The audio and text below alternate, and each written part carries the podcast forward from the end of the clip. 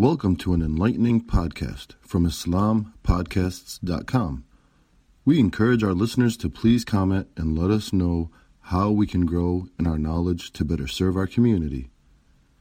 Please remind your family and friends to also visit IslamPodcasts.com for engaging discussions on current events, Islamic guidance, Quran, tafsir, seerah, and much more. الصلاة والسلام على سيد المرسلين وعلى آله وصحبه أجمعين. قال الله تعالى في كتاب المجيد بعد أعوذ بالله من الشيطان الرجيم. بسم الله الرحمن الرحيم. والتين والزيتون وتور سينين وهذا البلد الأمين. لقد خلقنا الإنسان في أحسن تقويم ثم رددناه أسفل السافلين. Azza wa Jal, He told us in the Quran in a surah which we all know uh, he told us and he first swore upon the Tur and the Sinin, he said, by the fig and the olive and the mount uh, of Sinai, and by Had al Balad al Amin, this city of security, we created man, لقد Allah Azza said, لقد خلقنا الإنسان في أحسن تقويم. We created man in the best form. ثم رددناه أسفل السافلين and then we degraded him to the lowest of the low. So Allah here He highlights the reality of insan, that in fact we are the best of creation. But we can go to the lowest of the low and we can debase ourselves and become people who are lowly even than the animals. And Allah told us in another verse of the Quran how we become worse than the cattle, worse than the animals. And one of the features and one of the issues that we see by which human beings degrade themselves is when they commit injustice, zulm and crime in this world that we live in. And bi'idhnallah, today I want to focus upon this topic. I want to talk about the reality of the crime in the society in which we live and in the wider world and address what are the causes for this. Not only the symptoms, because people chase the symptoms today. We need to look at the cause for this crime and the rampant crime that is taking place in this very city in which we live and then address how does Islam solve or what are the solutions that Allah has revealed to solve the problem of crime. So when I was coming here today, I just wanted to review the newspaper and look at the type of crimes every single day we see. Right? So in East London, in fact, today in the Evening Standard, there is a full page spread, almost full page, about a man who tried to stop a fight in a, in a shisha lounge somewhere in East London, in, in Good Goodmayes recently, just yesterday, and he was stabbed to death. Okay? So we have knife crime happening, where a lot of youth are getting involved in that. We have another, a gang that beat up, you know, 14, 15 year old kids, beat up a Indian uh, foreign student, who was about 20 or something years old, walking down the street. They just beat him up, right? And in another page in the paper, we had a woman, an innocent woman who was walking, some, uh, somebody on a cycle went past her, punched her, and then hit her on the head with a hammer. Her, her head was fractured. So all of these problems, they are daily occurrence. This is a reality daily in this society. All of us must know if we ourselves have not been touched by crime, we must know others within our street, within our community, within our friends, within our family that have been. So it's such a rampant issue that crime is everywhere in this society. Now, when we look at the official statistics in this country, right, even though when we look at our countries, the way that they portray themselves is that they are the, you know, the greatest civilization on earth, the most civilized people. When they go into Syria, when they go to Iraq, when they go to Pakistan or India or Bangladesh, all our countries, the way they act, and the way sometimes you know, our, our, brothers and sisters in those countries perceive them is that, look, in Britain the, the streets are paved with gold. You know, we saw what was happening in France. People are just camping out trying to get here. Most of them from the Muslim world. Okay? So, when we understand the true reality of this society, it is as Allah Azza talked about Bayt al-Ankabut in the Quran, the house of the spider. It looks very nice. There is, you know, all these fancy things. But when it, indeed, when we look at its core, it is the weakest kind of house.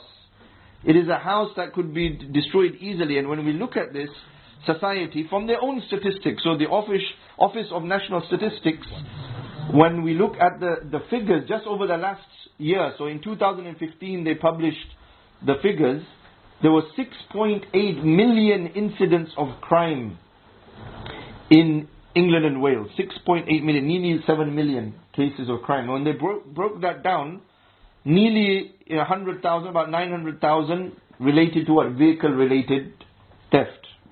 Okay? We look at violence. So this violence like, you know, these youngsters being stabbed, all types of violent offenses. There are over 800,000, 885,000 violent offenses within the country. And domestic burglary, you know, I walked to my house one day. So usually sometimes what I do is ring the intercom so the family gets ready. So I rang the intercom, I walked in, the door was wide open. So what's going on? Right, the door's wide open, nobody in. I walked upstairs, I said salam, like I usually do. I hear nothing. I thought, I thought maybe the children left the door open. I walked upstairs, went around, and every, you know things were open, things were moved around. What's going on? And then I realized that look, I so that I rang my wife saying, "What's going on?" And she said, "No, no, I'm not at home." I said, "Did you leave the door open?" No. So I looked around and found that you know uh, uh, equivalent of an iPad, basically a tablet, was missing. So I couldn't find anything else. The drawers were open, but nothing else was taken. So then when we called the police, they said, "Okay, nowadays you have a new type of burglar, right? There's a new type." What they have done, and he, they said this is very, very common in Central London, very common. What they have done is they have already sold, they've pre-sold, right, things that they can grab quickly. So I said, but why did they leave the gold? Like the wife's jewelry, everything, they, they left the gold. Said that what they do is they have a shopping list in their mind, something they're pre-sold, things that they can get rid of quickly. Right? So what they would do, is they get into the house, look at technological things, take that, run off.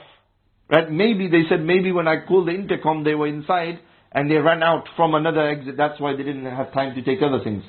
But so we see we are all, you know, uh, we are all at that end of crime. We see crime uh, in our society everywhere.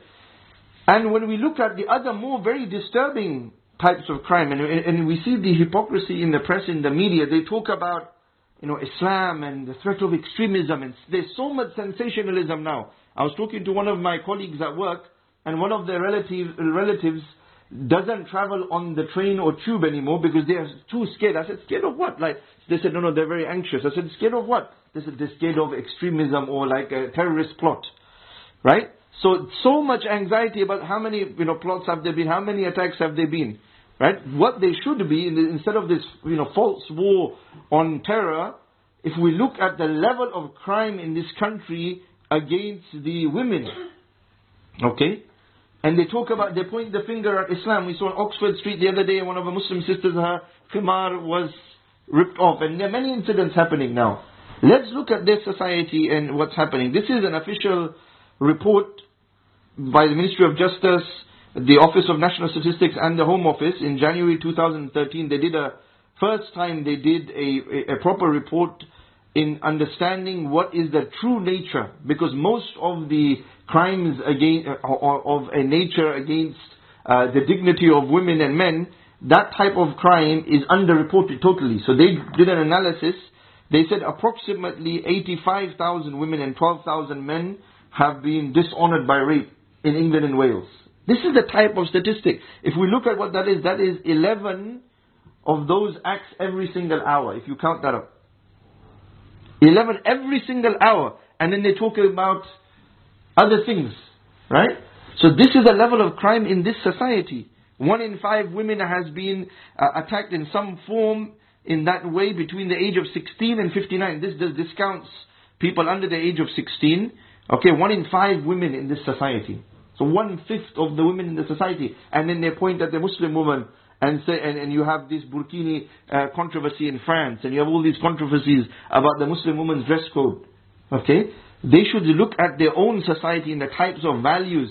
Everyone was going crazy about Donald Trump and his comments on women, right? Recently. I'm sure all of you are seeing that in the media. The problem is, when we will go into the depths of it, Donald Trump's justification for what he did is actually true. He goes, well, this is just locker room talk. Everyone talks like that. Meaning the whole society is like that. They know that. That's why, you know, that, that goes down with the men in the society because the society is perverse. The society is like that. The way they look at women is in, as objects. That is the problem. And therefore, the crime for them, they are one step away. He was talking about crimes. He was talking openly, yeah, I will do this, I will do that. Right? So when we look at the society, they have fundamental problems. And now, unfortunately, the way that the governments in the West and even in the Muslim world, because they just imitate, they are imitators. They have no independent thought in the Muslim world, right? They do not have an independent legal system, independent criminal justice. In India, Pakistan, in Bangladesh, if you go to the court, you think you can speak Urdu in the court? You can speak Bengali in the court? The court is in English. Why? It's just a crazy, if you think about it. The normal public cannot speak English. The general masses cannot speak English. When they go to the court, they have to speak English. It's an imitated system. The entire legal system, they even wear the wigs and the robes and everything. The whole legal system is just colonial. It's from the British times. It's the same system. They just imitate. So when we look at our countries and these countries, when they try to solve these problems, they talk about solving the symptoms of crime. Okay? Not the asbab, not the causes. They're not looking at the causes of crime. So when we look at in America this crazy gun, gun crime, right? It's so obvious when we look at that society, it's a lethal cocktail. You have a society where you have separated religion from the values of people in the society. So, so religion is only for the home and the house. And when it comes to law and order, when it comes to the way you view life, you know, religion shouldn't be the basis for that. Okay, so when it comes to that society, we have what? We have the concept of freedom. Do whatever you want. Okay? Like Rasulullah said, dunya al-mu'min wa jannatul kafir. The dunya is a prison for the believer. We live within the consciousness of taqwa. We live within the bounds of the Islamic Sharia. We live within a, a concept and a consciousness of taqwa. Whereas for them it's just freedom. Do whatever you want. It's a Jannah for them. Do whatever they want. So in that type of society, we see the gun crime. Now, the way that America wants to address that, even though it has the highest prison population in the world, over 2 million people, they say, okay, let's now maybe talk about, so Hillary Clinton said, maybe we put some restrictions on guns. So even that is trying to address the thing, the tool. Or like in this country, they talk about knife crime, so they ban certain lengths of knives, right? It's not the object. The object is not the cause. When they talk about other types of crime, prostitution, they talk about we should increase street lighting. As if that's going to solve the cause. The cause is not the thing. Okay, the cause is what? The cause is the ideas and the beliefs, the concepts that they hold. The whole way they view life. There was an article recently by George Monbiot, a very good article about Donald Trump is a reflection of American society. That's the issue. He's actually a reflect. He's not. He's not the abnormal. He's just a more caricature figure of the actual, the whole society, whether it's Hillary or him, are two sides of the same coin. The whole system, from its root. Right? So when he is that they're attacking each other. Look at your husband. Look at you. Look at. They're talking about what their own character. Their whole society is like that, and this society as well. Right? This society has the same values of living life to the maximum, doing, enjoy yourself, do whatever you want. The concepts of freedom, individualism. That is the cause of crime, right? That is the true cause of crime, what we see in this society, and therefore it cannot be solved just by you increasing some punishments here or there, right? That's what they try to do in America. They have very harsh punishments for drugs, for theft. They are very much harsher than here. That's why the prisons are totally full. Right? In this country, there are maybe, you know, just around about 90 to 100,000 people. There, you have 2 million, over 2 million people in prison. It's a huge prison population. It's increasing. Because they can't solve it from the root. Okay? So when we look at this, as Muslims, we need to realize that Allah Azza He has given us hudal linnas wa bayinatim min al-huda. He has given a guidance for mankind and clear proofs of this guidance. The Quran has given us a solution, not just a theoretical one, not just for praying and fasting, for how we can solve crime as a real issue in society.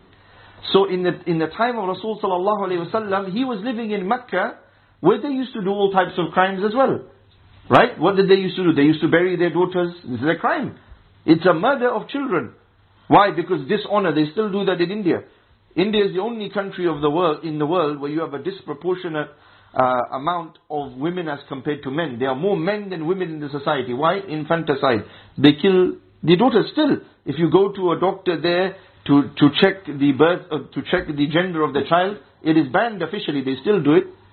illegally. You just pay, you know, 500 rupees to a doctor, they'll do it for you, and then they just abort the child. Right? So this is a murder. It's a type of murder on a ruh, on a soul. You know, that was happening in times of Prophet ﷺ. We found cheating in the marketplaces. We find all types of zina. We find all types of jahiliyyah happening. So Rasulullah ﷺ, he came as a mercy for mankind with the system of mercy. وَمَا أَرْسَلْنَاكَ إِلَّا رَحْمَةً لِلْعَالَمِينَ This is a rahmah. We hear it in every khutbah. Right? The rahmah, the rahmah does not mean a theoretical rahmah. The rahmah is the justice of Allah. The justice of the shade of Allah. You hear it, if you listen to the Jummah khutbah carefully, you will hear the Imam sometimes because they just repeat the khutbahs from the old days, from the time of Khilafah. They're just reading the khutbah. So you will hear, listen for this statement. They say, Al-Imam al-Adil wa Allahu fil ard. What does it mean? The Imam, the, the Khalifa, the ruler of the Muslims is Adil. He is just in the shade of Allah on the earth. Why? Because there is a hadith in the Sunnah of Bayhaqi. Uh, Rasul sallallahu alaihi wasallam said, he said the Sultan, Zillallahu fil ard. The Sultan, the one who rules or the Islamic authority, is the shade of Allah on the earth upon which all of the oppressed people of the world, they gather under that shade. So, in the old days, they put that as part of the khutbah. So the Imam is just reciting that, right? As if he's reciting, but where is the Imam? The question is, we should go to Imam Sahib, you told us. The Imam is Adil and is the Zillah of Allah. Where is the Imam? Which Imam? You? Where? Which Imam? There is no Imam, there is no system. So that system Rasul established in Medina and that system continued. And if we look at the details of that system, indeed, Allah has revealed the best system to solve the issue of crime such that, and it's not, it's not a theory that when we see, even until today, even until today in the Muslim world, where even though Islam has gone, that system has gone, there may be some parts of it left here or there, even in some countries, like you can still, uh, when it's time for salah, you can leave your stock and go and pray. People are not going to rob it. Even, even in a society in which the non-Islamic laws are governing, but because the Islamic aqidah is so deep-rooted and Islam was established, we find the influence still upon the people. So what is the mechanism, or what are the mechanisms that Allah has revealed to solve the problem of crime? Number one, it is the taqwa of the believer. Okay, the first barrier to the crime is the taqwa. If we look at the emphasis of taqwa, we find the, the, the derivatives of the word taqwa mentioned in the Quran over 200 times. We hear it in the khutbah as well, a very common ayah, يَا أَيُّهَا الَّذِينَ آمَنُوا اتَّقُوا اللَّهَ حَقَّ تُقَاتِهِ وَلَا تَمُوتُنَّ إِلَّا وَأَنْتُمْ مُسْلِمُونَ O you who believe, have the taqwa of Allah, have the consciousness or have the, the, the consciousness of Allah and die not except in the state that you are believers. So taqwa is a important and a paramount concept for us because for us as believers, we realize that we are not free. Allah Azza wa Jal, He told us, وَنَفْسٍ وَمَا سَوَّاهَا فَأَلْهَمَهَا wa وَتَقْوَاهَا Within the human being, there is a potential of good and bad. We don't have the idea of the West, that you should free man, and that will be good for society. That's the idea. Right? You should just free man, give them the freedoms, and then you will lead to goodness. No. We realize man has the potential. وَهَدَيْنَاهُ النَّجْدَيْنَ Allah said, we had guided you to the two paths. Either the path of evil, of batil, or the path of khair, of goodness. There are two paths in front of you. You have to choose that. So in Islam we have the concept of taqwa, but not only taqwa alone. The second concept we have, so there are some people from their own taqwa and God consciousness, they will be afraid of Allah and they will not commit the crime. Right? There will be a category of people within the Islamic society when we are building that atmosphere within our children from young, within the education. The media is not going to be like the media today pumping out all this agitation of the instincts and then they talk about how come the crime rate is going up. Right? They are pumping out all of those things. The media in the Islamic society is pushing out what? The Islamic concepts. Okay, he's talking about the Islamic sciences, the Quran, the Hadith, the Tafsir, the Seerah, all of these things. The lessons from the Anbiya, from the previous prophets, the stories of the companions. Those are the things pushed in the society, in the media and in the education. Okay, in the education system when they go to school. So that's engendered in the public. But not only that, it is also part of the public opinion. So this is the second barrier. The first barrier is the taqwa of the individual. The second barrier is the public opinion. Now Islam encourages this. In this society is the opposite. In this society, unfortunately within our community we have that problem. Many people figure out how to do some fraud and they are the first to tell their close friends how to do it. Right? They help each other in doing it. They make the ta'awun, the cooperation in what? In ithm and udwan, not in bir and taqwa as the Quran says.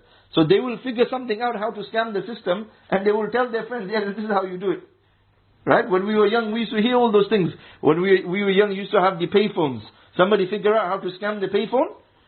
They tell all their friends, you do this, do this, you get all the coins out, you can get more credit. Right? This is the way the society operates. Whereas in Islam, it's not like that. There is a concept وَكَذَلِكَ جَعَلْنَاكُمْ أُمَّةٌ وَسَطًا لِتَكُونُوا شُهَدَاءَ عَلَى النَّاسِ You have been created as the ummah of justice to be witnesses over mankind.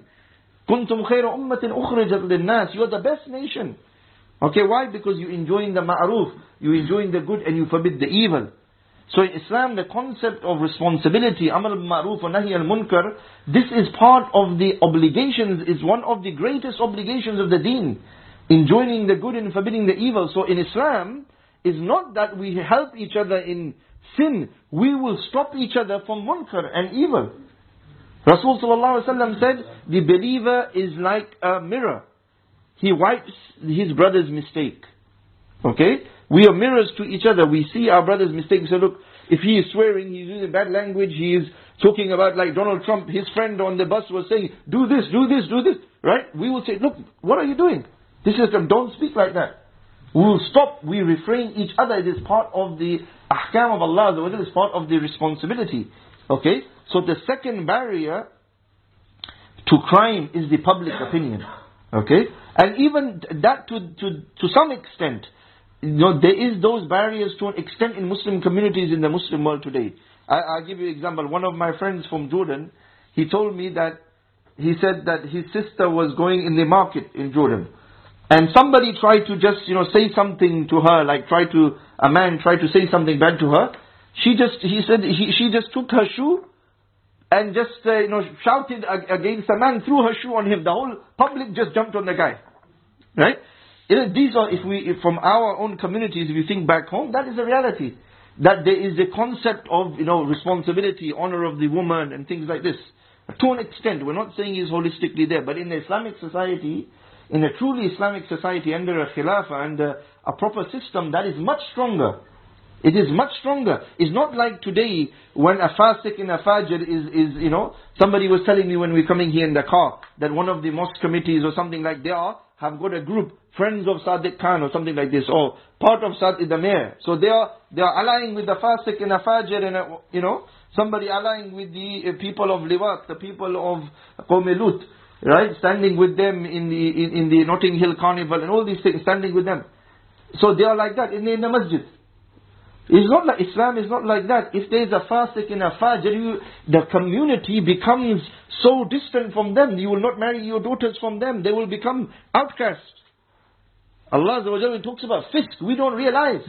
The old fuqaha, you know, today you know, we have marriage and, and things, people don't think about this.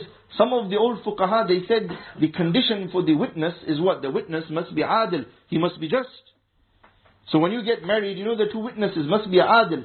So the condition of adala is, is what? So they say, they say, some of them say, he cannot be fasiq. In ja'akum fasikum binaba'in fatabayyanu. If the fasiq brings you news, if somebody is an open sinner, he brings you news, Check it. You cannot even trust his testimony. So how can he be a, a witness in the marriage? But today, if he's if he is selling alcohol in Tesco or he is working in a restaurant and selling alcohol, according to Islam, it's fisk. But no, no, no, there's no problem with that. He's got double mortgage on his house or all sorts of things. No, no, no, he's a fasik according to the Sharia, you know. But they say, no, no, it's okay. You know, what, what can we do? So Islam has a concept of public opinion. Fisk is mentioned in the Quran. It's like such a bad thing. You don't want to associate with people like that. Even actually in the Sharia, it is haram to be a close friend to a fasik and a fajr.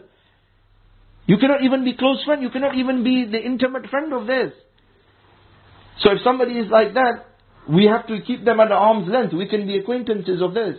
So the Sharia, this is the way it operates. Now the last thing which we will talk about and we will elaborate is that once somebody is not conscious of taqwa and they are not conscious of, uh, you know, the public opinion and what the public will say, some people are still going to commit crime. At the time of Rasulullah who is the best of creation, in his society there were people who stole, there were people who committed zina, there were people who, you know, committed qadf, slander, there be people who committed, you know, all types of things. Okay, even apostasy, even leaving Islam. There are all types of crimes happening. So crime will happen. We can never eliminate it to totally. We can minimize it. So the one who commits crime, Islam has, uh, and everyone knows that in the world, Islam has harsh punishments, especially for the big offenses. Okay, and these punishments act as a deterrent. These punishments, the whole concept of them, if we look at them, Allah Azza wa Jal, He told us, He said, وَلَكُمْ فِي الْقِصَاصِ He said, when we look at qisas, retaliation, okay, within that is haya. It's haya. Within, if, uh, if we look at this ayah initially, it doesn't make sense. Allah is saying, within the law of retaliation is life. So within taking a life, you get more life. What does it mean? Allah says this is what it is. Ya ulil albab. He asks us, O people of understanding, realize this.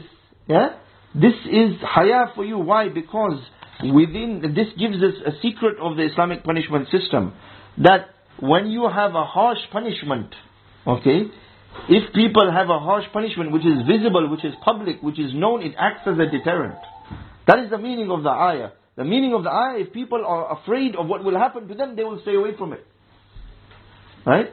So the punishments in the Islamic society, you know, robbery is one of the biggest crimes we talked about in this society, right? Hundred, you know, it's about 800,000, something like that. Robbery that is in terms of the only the household, then the car robbery is even more than that. Now, when we look at that in Islamic society, imagine, when we look at the punishments of Islam, the, the deterrent is so strong that these robbers today they go in and out of prison. They, even the, they themselves, if you look at the prison system in this country, they say it's a failure. They themselves they know. They say most of the criminals they've been convicted before. Prison is a school. Prison is a school. They go into prison, they learn from other convicts how to do further things. They come out, they do more. It's a school. In Islamic society, it doesn't work like that. Robbery, you'll see people without hands walking around. Right? That is a deterrent within the society it's a deterrent. If you think that will happen, one of those robbers in the prison, you amputate the hand, you walk out, he's not going to come back. Right? So when we look at Islamic punishment, especially the hudud of Allah they are harsh. But they are a massive deterrent. So let us look at the categories. So within the Islamic punishment system, in the media they only portray it like, you know, Ali Baba and the 40 thieves. One guy in the market chasing a young boy who's stolen an apple with a big sword to cut his hand. Islamic punishment system is not like that at all. Okay? The punishment system in Islam, there are different categories. So the first category, category is known as hudud of Allah, the limits of Allah, the hudud. The hudud punishments are the harshest, but the burden of proof for them is also the highest. They, they are known as the rights of Allah, which nobody can forgive. You cannot forgive those. Okay? They have to be executed, and we will talk about those categories. So that's the first one. Okay? Those are specific punishments that Allah has revealed in the Quran and Sunnah that we have to implement. There is no forgiveness. You cannot, the Khalifa or the Sultan or the Qadi, the judge cannot just say, oh no, that you are forgiven. It doesn't work like that. Those have to be implemented. The second one is known as the ta'zir. The ta'zir is something which is a sin. Something, something which is a masiyah. It's a sin. Somebody is committing a sin. Like, for example, uh, you know, abandoning salah or swearing at someone. Now, they commit a sin, but that sin, there is no kafara for it. You know, there are some sins that if you break the fast intentionally, there's a kafara. There's a way out. You know, you feed, you, you feed the poor and so on, there's a way out. You get expiation. If there are many sins, there is no kafara. There is a kafara in the dunya. That kafara is a punishment. So Rasul sallallahu alaihi wasallam he told us in a hadith in Sahih al-Bukhari, okay, so he said, uh, so whoever fulfills amongst you his reward is with Allah, and whoever does anything of that and is punished for it, then it's an expiation, a kafara for him. Okay, so the punishment in the dunya is a kafara, is an expiation of the sin, it's a way out that sin gets removed from you. So within that, in the ta'zir law, the ta'zir is known as the rights of the community, where Allah has not legislated a, a detailed punishment, he has left it to the qadi, the judge, to decide a fitting punishment. Okay? Uh, and there is a fitting punishment according to certain guidelines.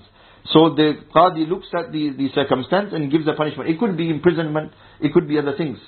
Okay? So this is known as the ta'zir. Then there is the next category, the, the jinayat, or some people call it kisas. The jinayat are to do with the rights of the individual. The rights of the individual have been revealed by Allah Azza and the punishment has been revealed. There is one difference between the jinayat and the hudud is that the jinayat can be forgiven by the one who is wronged or the family of the one who is wronged. So for example, murder. Murder, it's mentioned in the Quran, either there is retaliation or there can be the diya, blood money. So the family can say, you know, we want the blood money. For a person, it's one, the equivalent of a hundred camels. If you calculate that today in pounds, it comes into hundreds of thousands of pounds, a lot of money, right? So, you know, the, that, but can be also forgiven by the individual or the family, okay? That is the difference. So the difference between the hudud law and the jinayat. And the jinayat, Rasulullah has specified for each part of the body. He has specified this many camels, or the value of this many camels for each eye, the value for this, for that, for the different limbs of the body. Okay, this is the jinayat. So that is when somebody commits a, a, a crime. And the fourth category is known as the mukhalafat, those areas where people are the rights of the state, like speed limit, for example. Right? If, you know, if somebody is dr- driving in, in Islamic state, the Khalifa can set a speed limit. He can have administrative laws to make sure there's regulation in the society. You must obey him in that. Rasulullah said, you know, uh, about obeying the Amir. That you should give the obedience to the Amir. Do not separate yourself from the Amir. So, there is a concept of obeying the Amir. If you disobey that, there is a punishment, but it's a lesser punishment. Maybe it could be fine, it could be other things. Right? So it is not classified as an original sin. It is a sin from the perspective of disobedience to the Khalifa. So when we look at these, I will go through some of them. So some of the hudud, so people are aware of that, the evidence, so that we realize the, the, the punishment is comprehensive in Islam. It's not how it's portrayed in the media. Okay? So if we look at, you know, some of this, um, so let's take the, the, the one of theft, which the people are very scared about uh, in the media. So you have, uh, you know, Allah talks about the, the to cut the hand wasariku, to cut the hand of the thief. So people assume it means now any young boy stealing something, uh, you know, a Mars bar from the shop, his hand will be cut. No. We have to look at how the Islamic law has come in detail. There are seven conditions for cutting the hand of the thief. Okay? Rasulullah in the Sunnah, he established the conditions. For example, there must be two witnesses with no contradiction or error in their testimonies. Okay, there must be independent witnesses who see that. It cannot be witnesses who are biased. Like Ali radiallahu anh, we know his uh, armor was stolen. He had two witnesses, his servant and his son, Al-Kaffal, even though he was the Khalifa of the Muslims. Al, you know, the Qadi, sorry, Qadi Ash-Shurayh, he said to him, no, no, this is not valid. They're not independent. I cannot accept that. Even though he said, no, my eh, armor has been stolen by one of the Yahud, one of the Jews. So that was the first. The second one, the value of the stolen goods must exceed one quarter of a dinar in value. So that's 4.25 grams of gold. A Mars bar is not that much. Right? The value of gold, 4.25 grams of gold, you calculated, it, must be more than that, the value. If it's less than that, there is no cutting. It is ta'zir. comes in ta'zir. There will be another punishment. Okay? But it's not cutting. It cannot be food. It cannot be food. So if somebody is hungry, they steal food, their hand is not cut, there could be another punishment. It cannot be from the fa- thief's family. So it could be shubha. Somebody takes something from a family. There's a shubha, there's a doubt in that. It cannot be, you know, uh, it cannot be from a public place. So it's not from the market. So when we say theft, we may theft from a secure place. Right? So robbery, for example, in, the common phraseology, it is more like robbery. You break into somebody's house and then you steal something. Okay? You break into a shop and you steal something. That is the condition. There should not be any shubha over it. Okay? Uh, should not be any doubt over it.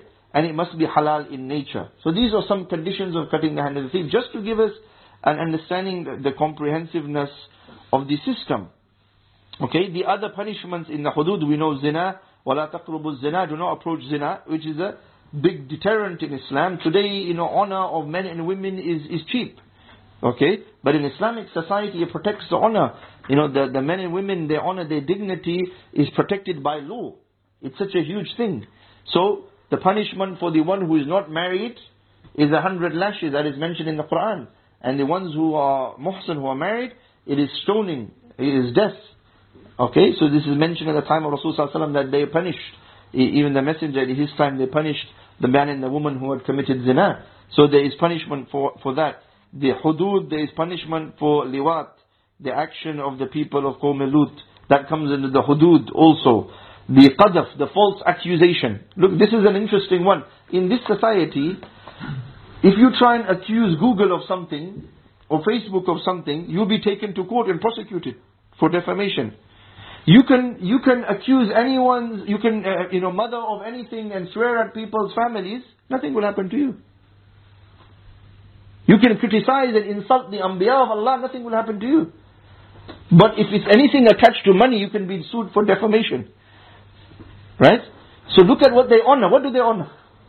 You can see what is important for them. Whereas qadf in Islam, to just to accuse somebody, just to accuse somebody, so to the extent that a man came to Rasulullah and he said, he admitted himself, he confesses, I, I committed zina with this woman. Okay?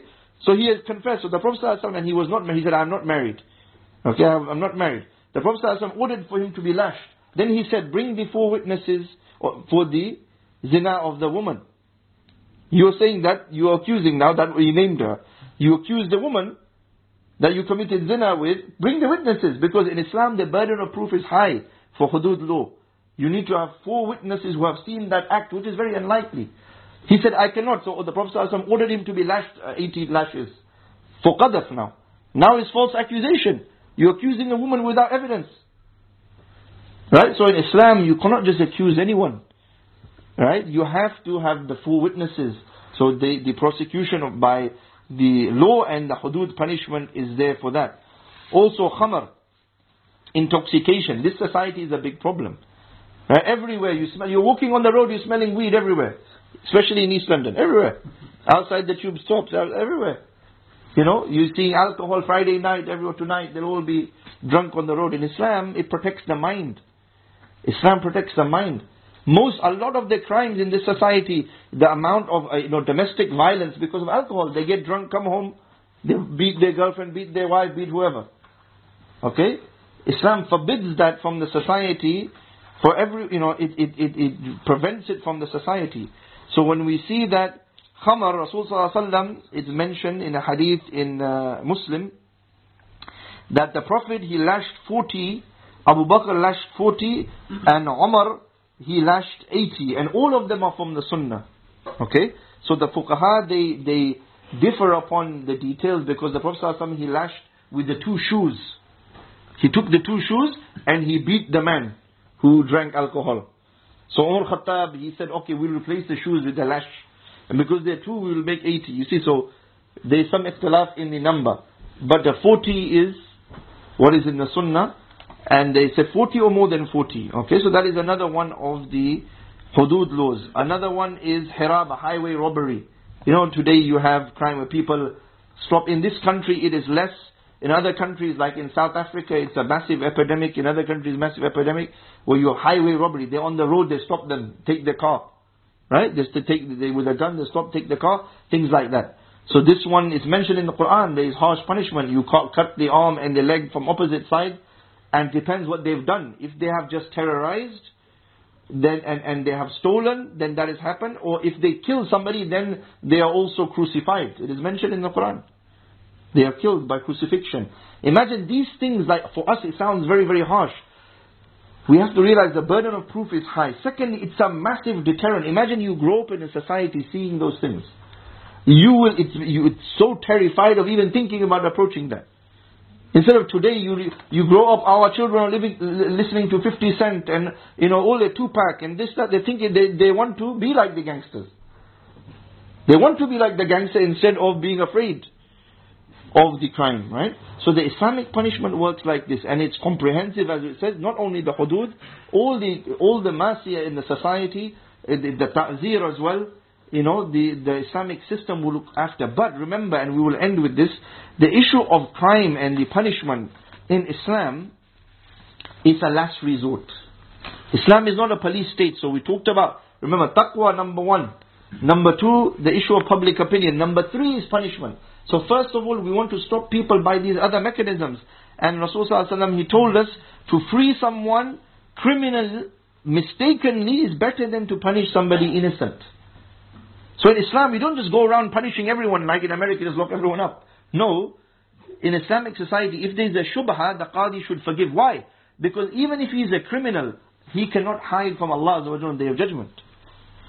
Okay, if there's a shubha in the case, is a doubt in the case, if you free him, even Rasulullah said, two of you may come in front of me, one of you is better convincing in argument, I may free him. If he is telling a lie, he is holding on to a piece of Jahannam. Meaning Allah will catch him. So, you know, that is the concept in Islam, and that is what we work for, and Rasulullah he told us that when the Khilafah in future comes, that the justice, you know, he said, today we are born, or there will come a time that you will be born into injustice and you will know nothing but injustice. But then justice will appear in the world and you will grow up then knowing only justice. That is the time we are working for. Welcome to an enlightening podcast from IslamPodcasts.com. We encourage our listeners to please comment and let us know how we can grow in our knowledge to better serve our community.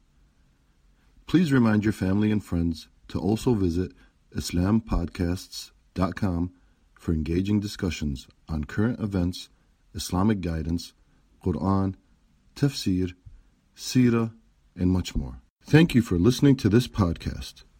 Podcasts on current events, Islamic guidance, Quran tafsir, and Sira are available at islampodcasts.com, as well as on iTunes. Rate, review, and comment, and let us know how we can grow in our knowledge to better serve our community. Please subscribe, share, and tell a friend about islampodcasts.com.